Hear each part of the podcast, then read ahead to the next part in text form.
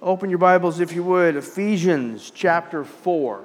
Ephesians chapter 4. We're continuing in our study of this incredible letter written by the Apostle Paul to the church in Ephesus. Uh, Ephesus, of course, a city in what is now modern Turkey along the southwestern coast, um, had been, prior to the first century, a major economic center, a big port city. Uh, the port had um, become silted up. It was no longer a functioning port, but it was still an extremely important city. But now its whole economy, its whole culture revolved around the great temple to Artemis or Diana in some translations. Um, if you know the story in Acts 19, when Paul went there and began to preach the gospel, and it was perceived that the, the Christian faith would be a threat to the uh, functioning of this great temple, the whole city was in an uproar, it said, and cried out, Great is Artemis of the Ephesians, literally for hours. So it was a big deal. The city revolved around this magnificent, huge temple. But despite that, a strong church had grown there, had been planted there, and grew rather quickly. Uh, one of the strongest churches of the New Testament period. Uh, well into the fourth and fifth century, Ephesus was a key church uh, for the body of Christ. So now Paul writes to them. We've already seen he wrote to them about their status, their standing as adopted children, members of a community, the, the household of faith, members of that household. Uh, we are his people. That is the message Paul began by impressing to the people of the Ephesian church. We are the people of God. As Peter puts it in his epistle, called out of darkness into his marvelous light. And he's also been making it clear, we've seen so far, that that has relevance both to us individually and corporately. And blending those ideas together has a lot to do with what Paul has been saying up to this point. And we've come to the point where we've started to ask well, with all this good stuff being given to us citizenship, adoption, membership in a household what's, what's our part of that? What's our response to that? And we looked last week at the idea of our walk, how we are to walk in a manner worthy of our calling. So we've been called into these things. We've been called into the community, called into the family of God. We need to walk accordingly. And that's a dynamic process. That's what we looked at last week. How that idea of walk, it's dynamic. The whole of our lives being woven into this journey. It's a journey that brings us closer to Him. Again, both individually and corporate. And last week we ended at verse 13 and i had intended to start from you know the next verse but over the course of this week just going back and looking at the text i really would like to back up just a little bit and cover a little bit that we ended with last week again. So we're going to read beginning at verse 11 from verse 11 through verse 16 again this is ephesians chapter 4 Paul writes, and he gave some as apostles, some as prophets, some as evangelists, some as pastors and teachers, for the equipping of the saints for the work of service to the building up of the body of Christ, until we all attain to the unity of the faith the knowledge of the Son of God to a mature man, to the measure of the stature which belongs to the fullness of Christ. As a result, we're no longer to be children tossed here and there by waves, carried about by every wind of doctrine, by the trickery of men, by craftiness in deceitful scheming. excuse me. But speaking in the truth in love, we are to grow up in all aspects into Him who is the head, even Christ, from whom the whole body being fitted and held together by that which every joint supplies according to the proper working of each individual part, causes the growth of the body for the building up of itself in love. Father, we thank you again for your word. Lord, we have so much to be thankful for, Lord. You have given us, Lord, life and health, Lord. Everything that we have, Lord, we know is a gift from you. Father, we thank you for your word that speaks truth to our hearts. And so we ask simply this morning that our mind and our hearts would be open to your word, that both as it is spoken and that as it is heard, it would accomplish your purposes. In Jesus' name, amen. Amen. So, Paul's writing about the growth of the church, our participation in the growth of the church, part of our response to all he has done to us. And the passage falls, if you look carefully, into three sections. In the first section, Paul talks about what God has done, what he has given the church to facilitate its growth, the gifts of certain ministries in the church. The second thing, Paul expresses the intended result of that growth, what that growth should look like, right? And then the third thing, the third thing, is how that works. What's the mechanism by which this growth occurs? Because it is a miraculous thing. And as we read about God's intention and we consider that we're actually part of what He's trying to accomplish, it can be kind of a head scratcher. Like, you're going to do that with us? You're going to do that with me? How's this possible? So, Paul, in the, in the third point, talks about how this growth, growth happens. So, let's begin with what all he's actually given to us, to his church, to create growth. Well, he gives a list. It says right here, he says, He has given some as apostles, some as prophets, some as evangelists, pastors, and teachers. Right? These are gifts he has given to the church. And they're not words that we necessarily use in our everyday vocabulary, so it's worth look. Most of us don't use the word apostle in our everyday vocabulary, uh, but it is in fact a word that we all know um, whenever we go to the post office, because it's the same root, right? The old days, we used to talk about posting a letter. That means sending a letter, and it shares the same root. That's what it means. An apostle is simply one who is sent. Missionary, we would say. We would use the word missionary uh, probably more accurately in our, in our Christian conversation. Uh, the prophet, that's another word that we sometimes, I think, misunderstand. We uh, kind of say prophet, our mind goes to like a John the Baptist kind of guy, dresses kind of weird, you know, preaches kind of loud, you know, that kind of thing, right? Prophet simply means somebody that stands in the face of. And it's kind of a visual from the, from the old days of, you know, monarchs, kings, and queens. And, they, you know, they didn't want to have to shout, so they'd have somebody who stood next to them, right? It was like an intermediary. The whole idea that if a person wanted to speak to the monarch, they would, you know, come with their request, and then the monarch would tell the person next to him, tell him this. And that person that did the speaking, they stood in front of the king or the queen, the monarch, and they spoke on behalf of the monarch. the role of a prophet, and i know I've said this before, is best understood by contrasting it to the role of a priest, right? The priest stands with his back to the people, offering sacrifice and prayers to God. The prophet stands with his back to God, speaking the words of God to the people. They, two different directions. So when it says prophets, it's simply those who declare his word. So effective preaching, if it's effective, if it's valid, is, is prophetic, right? Now we say, well, doesn't prophetic have to be telling the future? It can be. We certainly have examples of, of foretelling, right? Prophecy in Scripture, but not all prophecy is foretelling. Like my favorite example, you know, was when Nathan came to David. And Nathan was a prophet. That was the guy's job title. He was a prophet. Nathan came to David and he's talking about this story about a, you know, a guy with a little sheep and his neighbor takes the sheep to fix a meal. This rich guy, he didn't need that sheep, but he stole it. He stole it to fix a meal for this guy. And, and David got incensed. He said, That's disgusting. This rich guy took a sheep from a poor guy to feed his guest? That's horrible. And then Nathan said, You're the man and he was talking about David's sin with Bathsheba, which had already happened. So Nathan was interpreting for David's understanding what God thought about what had already happened. That's every bit as prophetic as anything about the future. So prophecy doesn't have to be about the future. It's simply speaking the relevant word that God once spoken. So preaching, if you will. Evangelist, that just means those who reach the lost, those who have a special gift in speaking to the lost, which I think brings up the point that not all of these gifts necessarily translate to an office door with a sign on it. Right? Probably the most effective evangelist I ever met was a guy named Bill. And, and Bill was a, was a carpenter. And Bill would, would pick me up. I helped him build his house. And Bill would pick me up on the way to work. And our first stop was the bakery. That's a good guy to work for. And yeah, yeah. And we'd get donuts and apple fritters and stuff. And we would spend about 45 minutes at the bakery. And in that 45 minutes, every day, he would engage a complete and total stranger in a conversation about his faith. As naturally, it looked like it just came out of his very being. People were drawn to him and would open up to him and talk about you know, the things that were relevant to their soul. That's an evangelist, okay? That's an evangelist. And then pastors and teachers, those who serve specific congregations in care and instruction. So, what are these things, right? Are these really offices or roles? No, I think they're more tasks. That's how I read this list as those appointed to tasks. You know, the New Testament really isn't really big on titles, right? Or offices.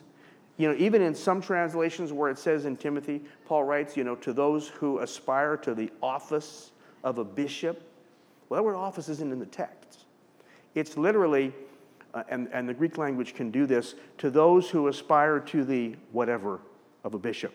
It's like a blank spot, right? And then you have to fill it in from the context, right? Yeah. To those who just who aspire to the work of a bishop or the work of an elder or the task of an elder. Because Paul says this to Timothy, he says, "Be diligent to show yourself approved to God, a workman." A workman. And the word is ergatis. It's where we get the word erg from, which, if you're into physics, you know has something to do with energy I don't know what it has to do with energy, but it has something to, it's a measure of work, right? So it's talking about working, right? So, you know, we have titles in the church. I'm called pastor, and I'm comfortable with that. I even, on occasion, will use the word reverend in front of my name. I'm entitled to do that, right? But I do it when it serves a purpose. If I'm communicating on something formal and I want that known, I put it there right?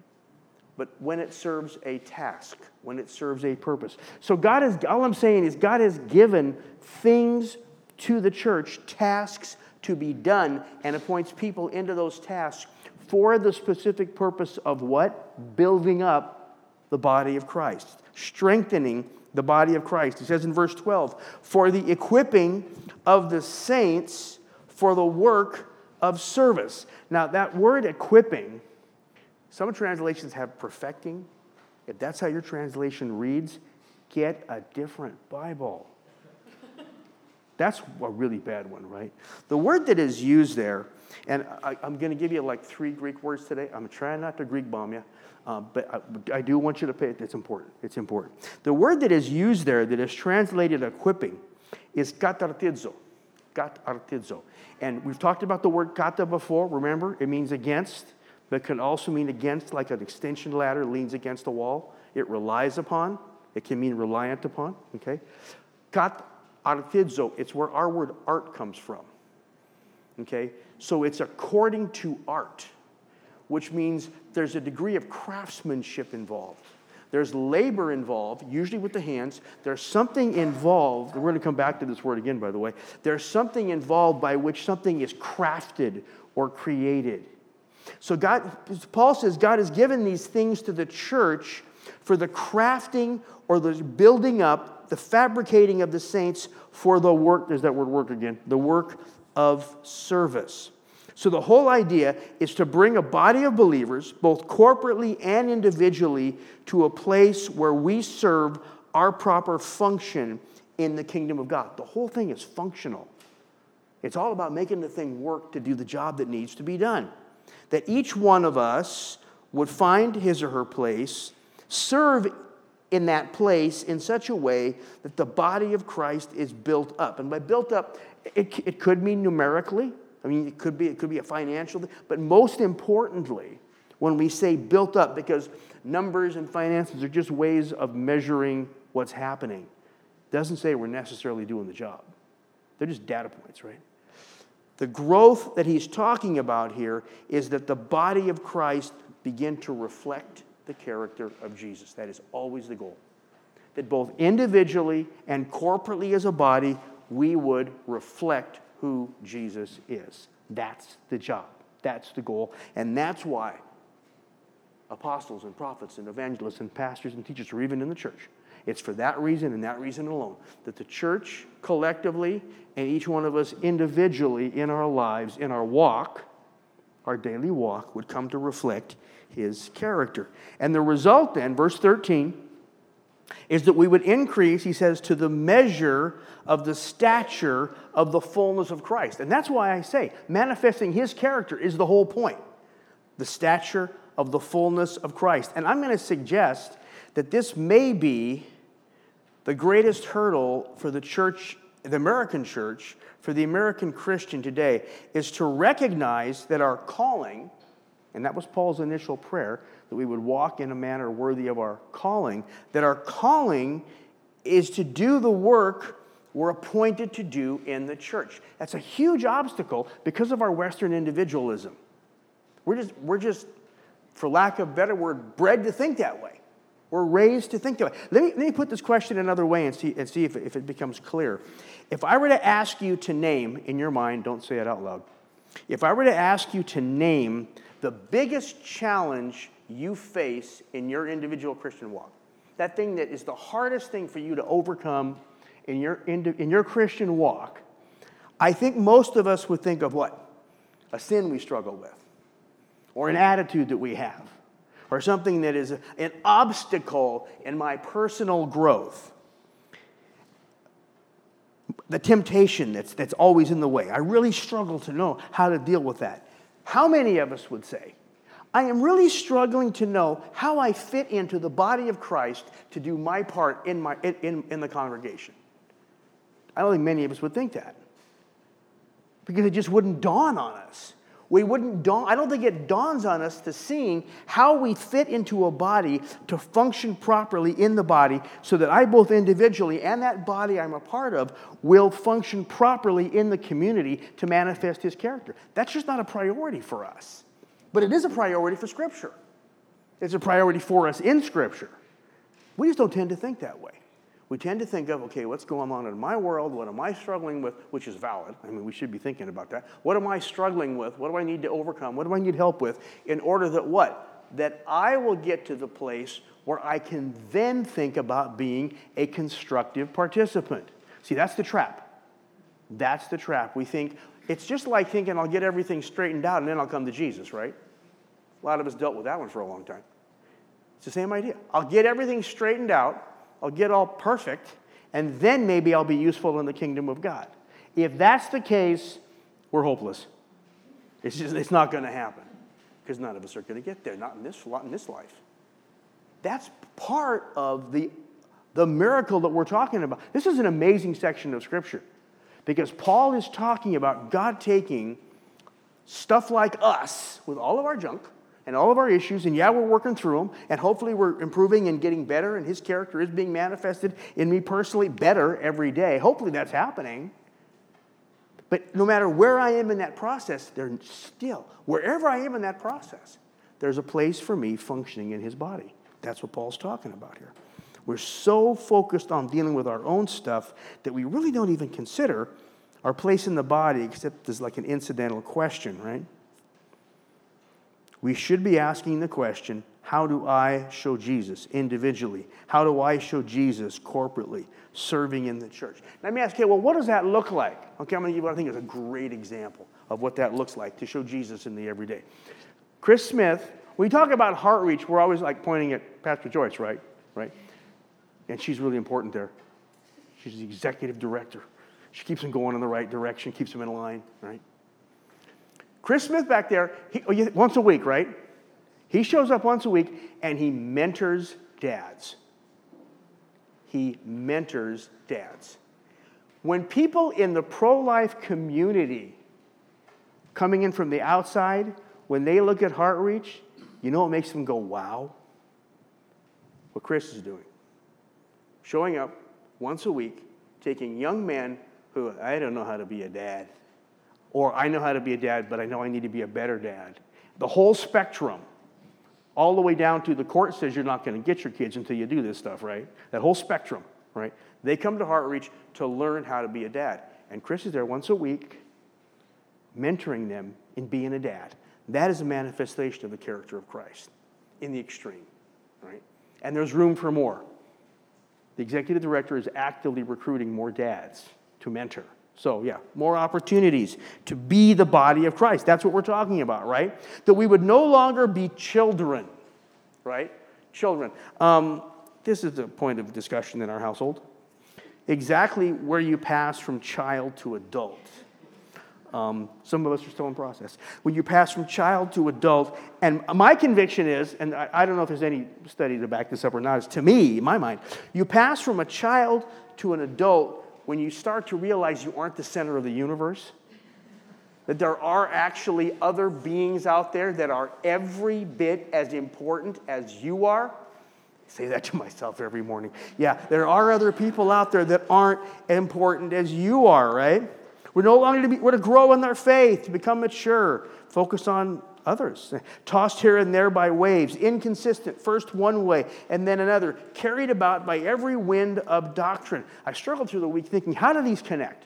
How does the idea of growing up and taking our place in the body of Christ, how does that help me resist the crazy ideas, the crazy winds of doctrine that come through the church all the time?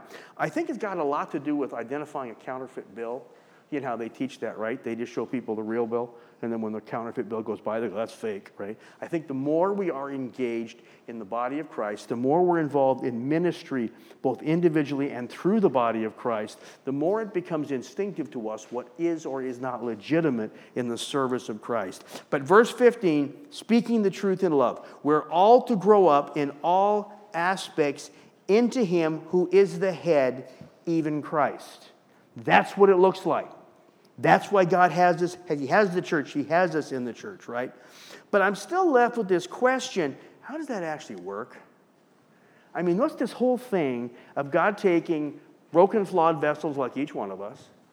And, you know, some of us are, you know, at one spectrum of the brokenness to the, but we're all still in that process of being put back together by the, by the work of, of the Spirit.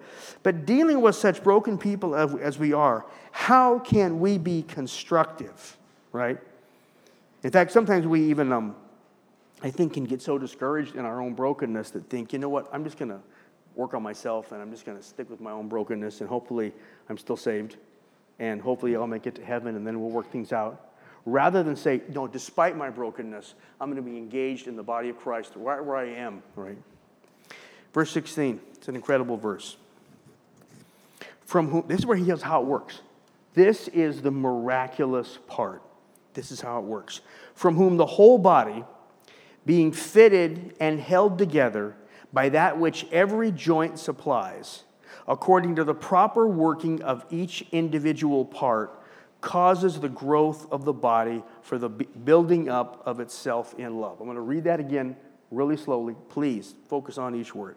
From whom the whole body, he's comparing the church to a body, right? From whom the whole body, being fitted and held together by that which every joint supplies, according to the proper working of each individual part, causes the growth of the body for the building up of itself in love. Okay? Credible verse. For here we learn how growth actually occurs, right? Interestingly, the word that's used, fitted together, being fitted together, that's a really rare word. It's only used twice in all of Scripture. It's a very technical word. And incidentally, the other use is in the same letter. This is a word Paul only uses twice, and he uses it both times in the Ephesian letter. Here he's using it relative to a physical body, a human body, we would presume. Over in chapter 2, he uses the exact same term relative to a structure or a building. In chapter 2, verse 21, he says, In whom the whole building being fitted together is growing into a holy temple in the Lord. So it's the same idea, expressed once a, in a kind of, kind of a construction mode, once in a biological mode. And um, the words a really long one for fitted. Synarmologeo. I, I had a guy, a guy from Crete once tell me if you really got to speak Greek right, you got to imagine the waves of a sea, right? And Cretans know about the language. He said, it's got to sound like this, synarmologeo. That helped me so much when that guy said that. What I want you to hear is the very middle of that word. Synarmologeo. That same art root. The structure of that word is built on the same word that we saw before, art. The artisan the one who crafts and brings things together. Now, we could talk about it from the medical perspective, or we could talk about it from the construction perspective. I am not going to talk about it from the medical perspective. I'd make a fool of myself. Um, but I think I can talk to it to a certain measure from the constructive construction angle of bringing things together, faceting things together as joints. As some of you may know, my father was a woodshop teacher and a good one. And he could not walk, walk by a piece of really nice furniture without going, oh, look at that. Look at that. And what he always was fast, he, he, he appreciated beautiful wood, but what he always talked about was the joinery. So, where we hardly ever even hear used anymore, right? Joinery, right? Um, we got some carpenters in here, right? Right? Joinery. That's a trade with a certain amount of respect. That's a trade that, at least in my understanding, kind of elevates itself above the crowd because when you look at the mag, I guess maybe not so much today because we got all the computers that are controlling everything, but in the old days when all that stuff was done by hand, and you see the magnificent work drawing two different pieces of wood together such that the point they came together would almost disappear. He said, My dad was good. We were so spoiled growing up because he was a teacher. We had summers off. We spent a lot of time water skiing. We had a whole group of people that skied together, a bunch of families. We were the only ones that had handmade skis because dad had made this ski press. The press was actually more impressive than the skis. The joinery in this beautiful wooden press he had made so that he could shape these absolutely gorgeous skis. And he would laminate ash and mahogany together. That was kind of his trademark, was the ash mahogany. And then his ski was, of course, better than the rest of ours, right? He made his lighter than everybody else's by using less layers. It was thinner, but then right in the center, he set this beautiful piece of, of ash to strengthen just the center like an island. It was gorgeous work absolutely beautiful. And I just, from that, I guess my eye came to be trained the same way to look at the work of joinery, bringing things together. And it causes me to think, I say all that to say this about what a joint actually is. A joint, which is what Paul talks about here as each joint. A joint is actually nothing. Think about it. A joint is where a, it's more like an area or a place or a function. It's where all the other parts come together. So if you take, you know, one of these chairs and you could successfully take it apart without destroying it, you could just like disassemble it, you'd have all the parts, right? Well, which one of those parts would be the joint? None of them. The joint only occurs when all the parts come together, properly fitted together. Is it a coincidence that Jesus in the incarnation chose carpentry for a profession? Now, by the way, that probably isn't 100% accurate, right? Because, because the word that's used to describe Jesus' dad and him was tekton. Tekton. It's the word from which we get the word technique, which relates right back to the word art. It's the skill by which things are brought together. And I'll suggest one more thing, and then we'll move on. I think this word occurs in the Ephesian letter because the, Ephesians had, the Ephesians had a greater appreciation for the art of joining things than probably any other church. Why? What's on top of the hill? The largest Greek temple in antiquity. Looked like the temple in Athens, only massively larger. And they had watched that thing get built. That was woven into their culture. The construction of that massive temple was woven into their culture. They knew what it looked like to fit things together. I used to think those columns were like one piece and then they stood them up. No, that's not how they did it. If you've ever seen pictures of the ruins, there's all these like, don't, you know, like massive Oreo cookies laying on the ground, right? These big, huge discs. Well, if you look at those discs carefully, in the top of each one, there's a hole, about the size of your fist. That corresponded to like a knob on the bottom, the size of your fist. So these, these massive pieces, these massive discs, were raised up and then dropped into place where they locked, right? And, and if you get a little farther in these temples, it's absolutely incredible. Uh, again, not, i don't want to dwell on it, but there's, there's some relevant stuff here. You know all those columns that you see, those beautiful straight lines? They're not straight. All those columns, none of them are straight up and down. They're all tilted. All but four of them are tilted on two axes, tilted two different angles. It's in order to make it look straight. The square lintels on the top, none of them are square. They're all fatter in the middle to look. So that all of this work, this incredible craftsmanship to make them look straight, make them look straight up and down. Okay? Even the pillars themselves, right? You see that, that constant taper from the bottom to the top? It's not a constant taper. They get fatter in the middle. Then they get skinny at the top. Because if they were straight, that the taper was straight, it would look skinny in the middle. All of that done to accommodate the human eye. The engineering and the architecture is incredible. Well, what does that mean in practice? It meant that every one of those discs you see laying on the ground when you look at the pictures of the roof, every one of those discs is unique. Every one of those pieces, every single piece in that entire massive temple was absolutely unique. Sounds to me like the body of Christ. And I'll wager not a single one of those pieces of marble was perfect marble. Part of the skill of the craftsman was to find the marble that, despite its flaws, could yet function in its place. Together, crafting these magnificent buildings that would support those huge stone lintels that sat above and the roof that sat above it. I don't think it's a coincidence that Jesus chose carpentry slash stonemason as his life skill because he had a church to build.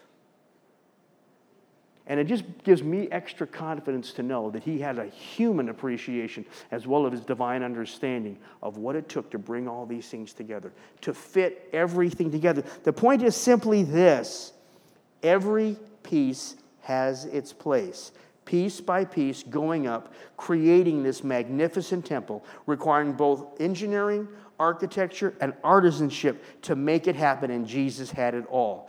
It being fitted and held together by that which every joint supplies.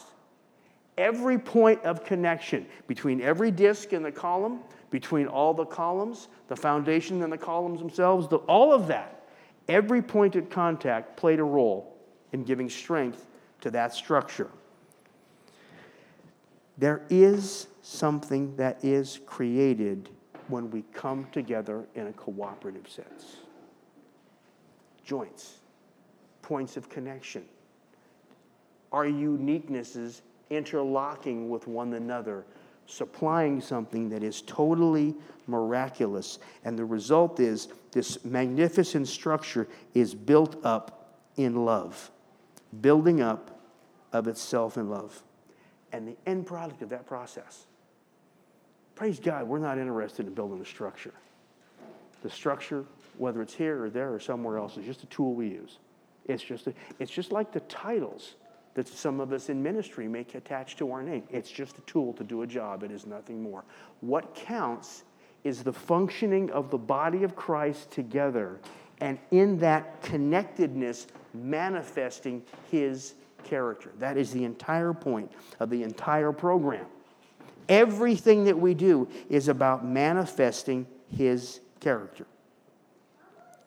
It's all about showing the character of Christ to a lost and broken world. And that's why we gather together. That's why we are one body, one church. Again, I'll, I'll go back to the, the example of, of HeartReach just because it's such a big part of what we do. It's part of our, of our lives. One of the things that causes people outside to look at HeartReach and, and stand there in awe is the ability of churches of vastly different theological persuasions to work together in a cooperative fashion. It is marvelous. It is marvelous to see the entire spectrum of the Christian faith present in that ministry. That, in and of itself, is a testimony to this community of the character of Christ. And as we gather with all of our uniquenesses and all of our differences and all of our quirks and all of the flaws, we're still trying to, as we gather and we function as a body, we're saying the same thing to the world. Father, I thank you that in your word, in your word, you talk about building us together. And Father, I am so glad, Lord, that, that Jesus is the engineer and the architect and the craftsman. And that our whole job is just to lend ourselves to the process, to say, I am willing to be a part of what you're doing. And then when we find that place, Father, to step into that.